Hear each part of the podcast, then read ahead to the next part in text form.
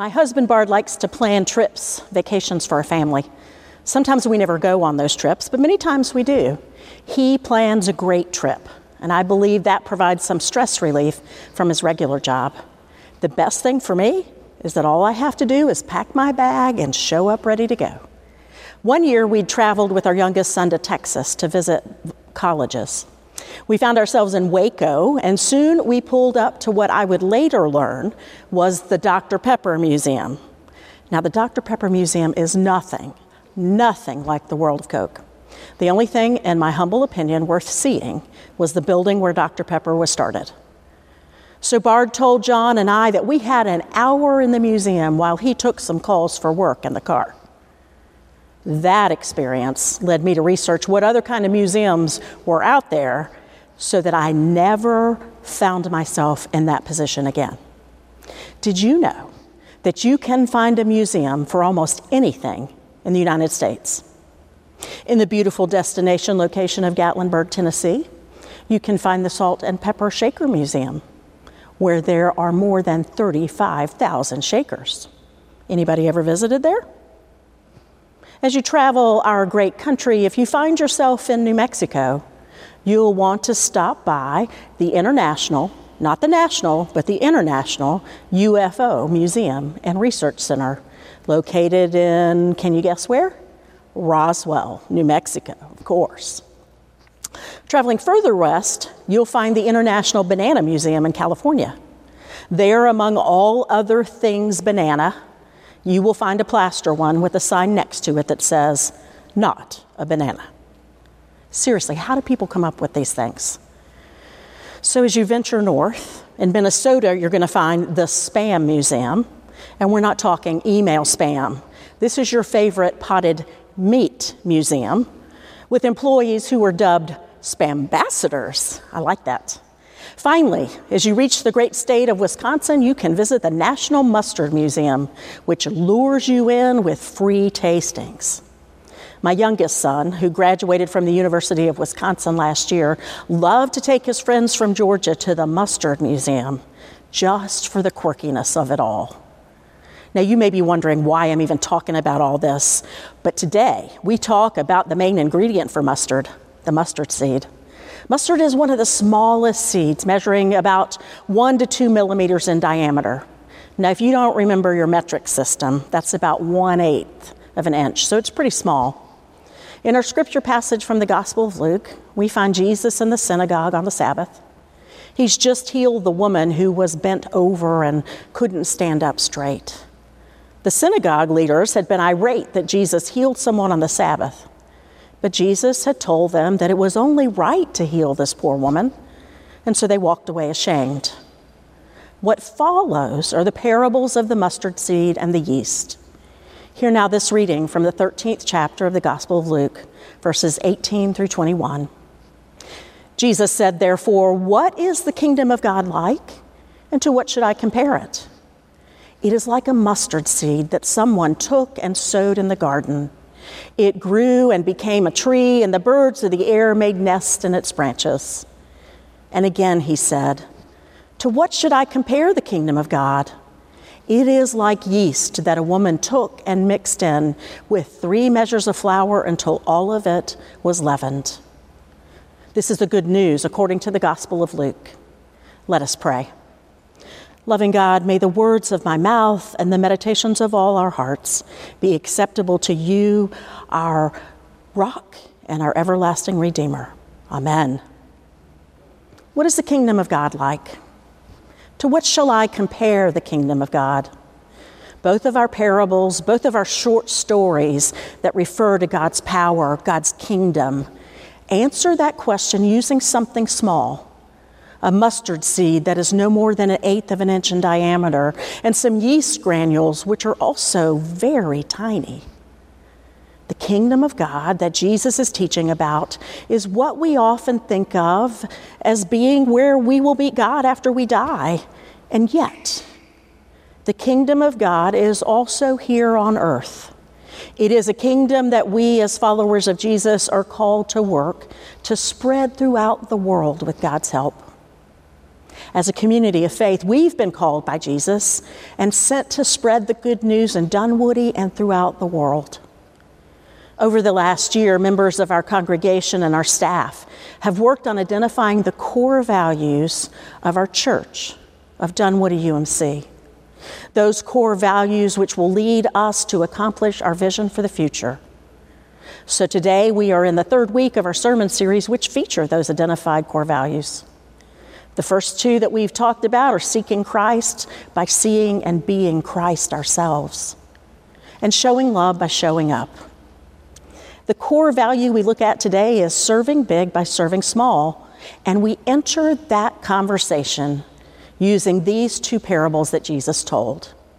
The kingdom of God is like a mustard seed, the kingdom of God is like yeast.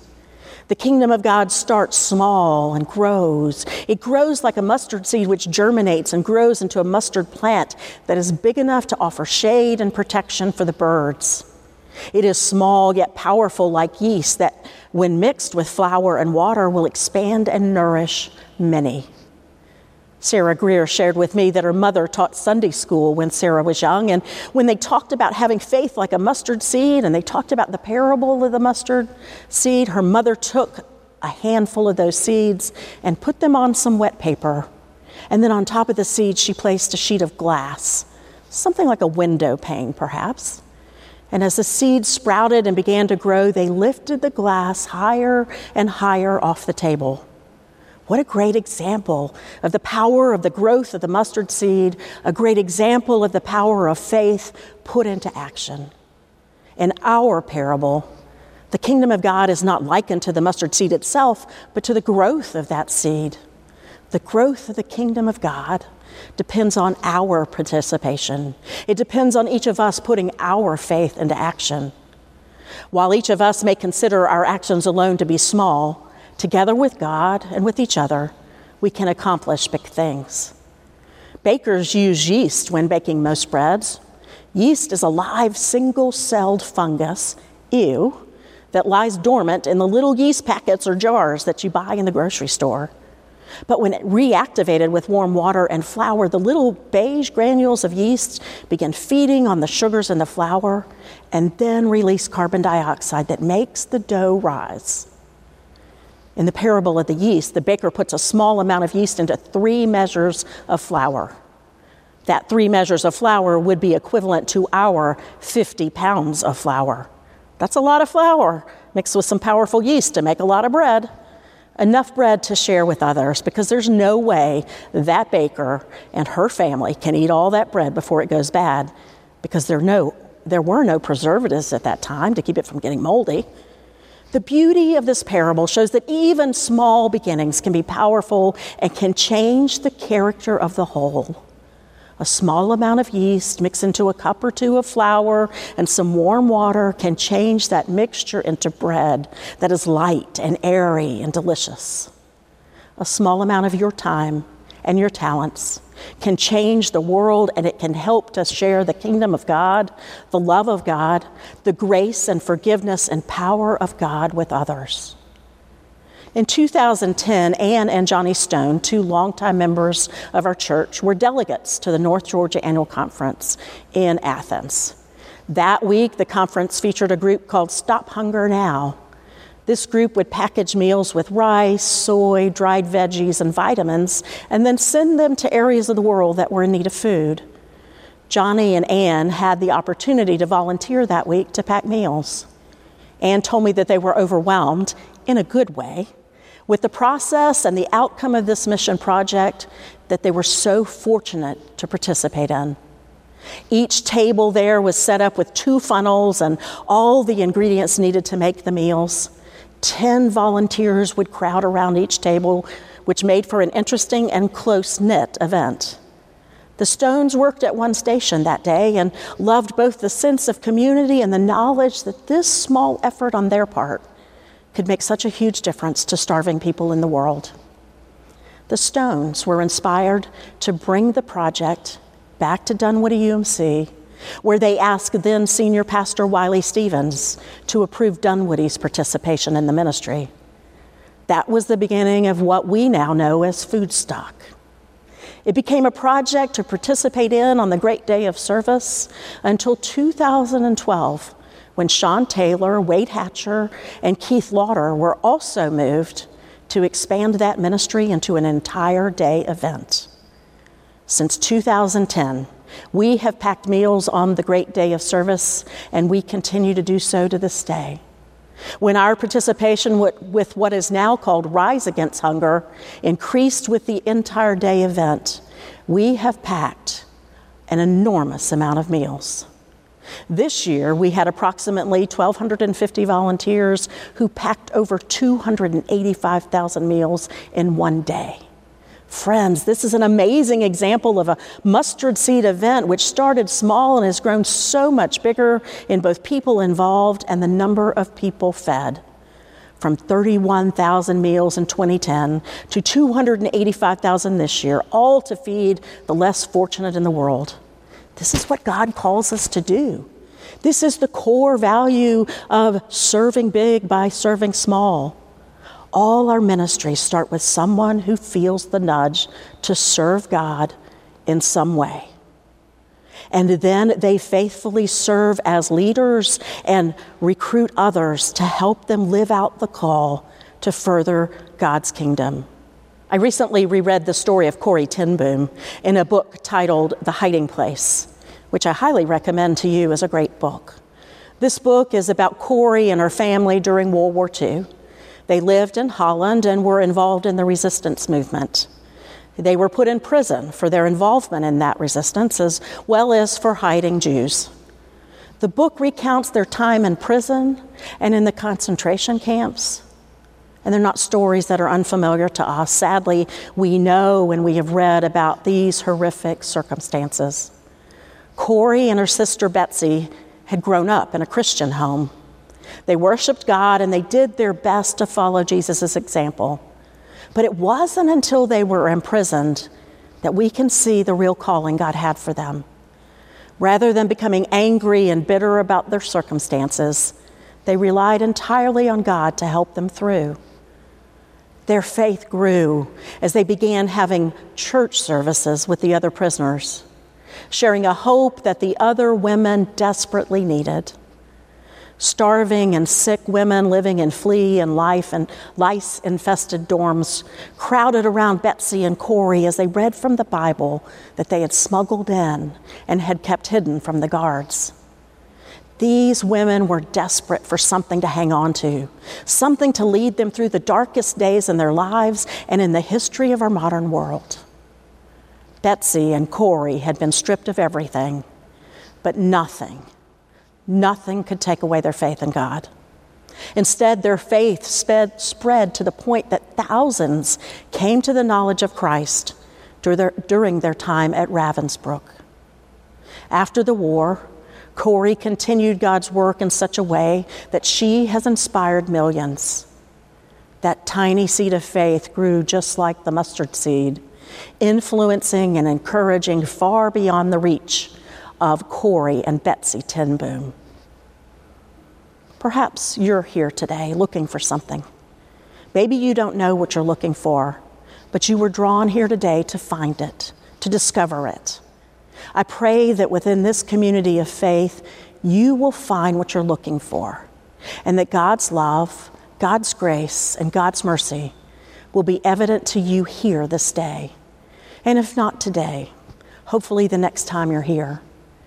Faith in God can begin small, like the mustard seed, and grow in your life to become something larger, something powerful, something that is so amazing that you just have to act on it and find a way to serve God in the church, in the community, and in the world. Perhaps you've been coming to worship here week after week and you're ready to put your faith into action. Or perhaps you're already serving God in big or small ways, both here and outside these walls. Could it be that the simplest acts of kindness and service that we have experienced from others are truly the kingdom of God growing the world? And could it be that the simplest acts of kindness and service that we have offered to others are truly the kingdom of God growing in our hearts and our lives? That growth may be slow and undramatic, but God wants all of us to put our faith into action. God wants us to serve those who are not as fortunate as we are, those who live in the margins of society, those who are hungry, naked, and without a place to sleep at night. God calls us to be the mustard seeds and the yeast which expand the kingdom of God to the ends of the earth. Can any one of us do that alone? No. We need the support and the guidance of God, and we need the help of each other. As Dunwoody United Methodist Church, let us live out our core values. Let us see Christ and be Christ to others. Let us show love by showing up for others. And let us serve big by serving small. That is who we say we are as a community of faith. In the words of Corrie ten Boom, we must mirror God's love in the midst of a world full of hatred. We are the mirrors of God's love, so we may show Jesus by our lives. Can God count on you?